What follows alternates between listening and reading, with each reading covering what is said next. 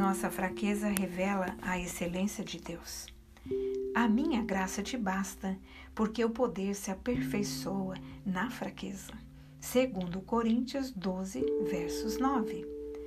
O propósito de Deus para o sofrimento é que ele magnifique a excelência e o poder de Cristo. Isso é graça, porque a maior alegria para nós cristãos é ver Cristo engrandecido em nossas vidas.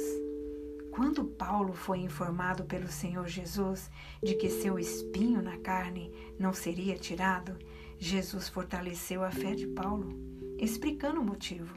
O Senhor disse: A minha graça te basta, porque o meu poder se aperfeiçoa na fraqueza. Segundo Coríntios 12, versos 9. Deus ordena que Paulo seja fraco, para que Cristo possa ser visto como forte em favor de Paulo. Se nos sentimos e nos vemos como autossuficientes, nós obteremos a glória, não Cristo. Assim, Cristo escolhe as coisas fracas do mundo a fim de que ninguém se vanglorie na presença de Deus. 1 Coríntios 1, versos 29.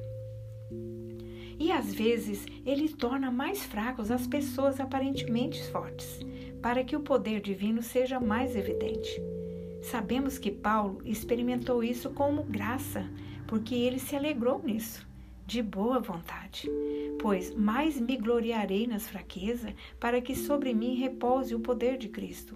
Pelo que sinto prazer nas fraquezas, nas injúrias, nas necessidades, nas perseguições, nas angústias, por amor de Cristo.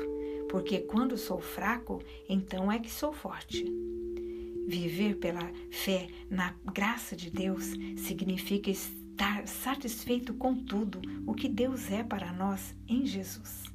Portanto, a fé não se esquiva daquilo que revela e magnifica tudo o que Deus é para nós em Jesus.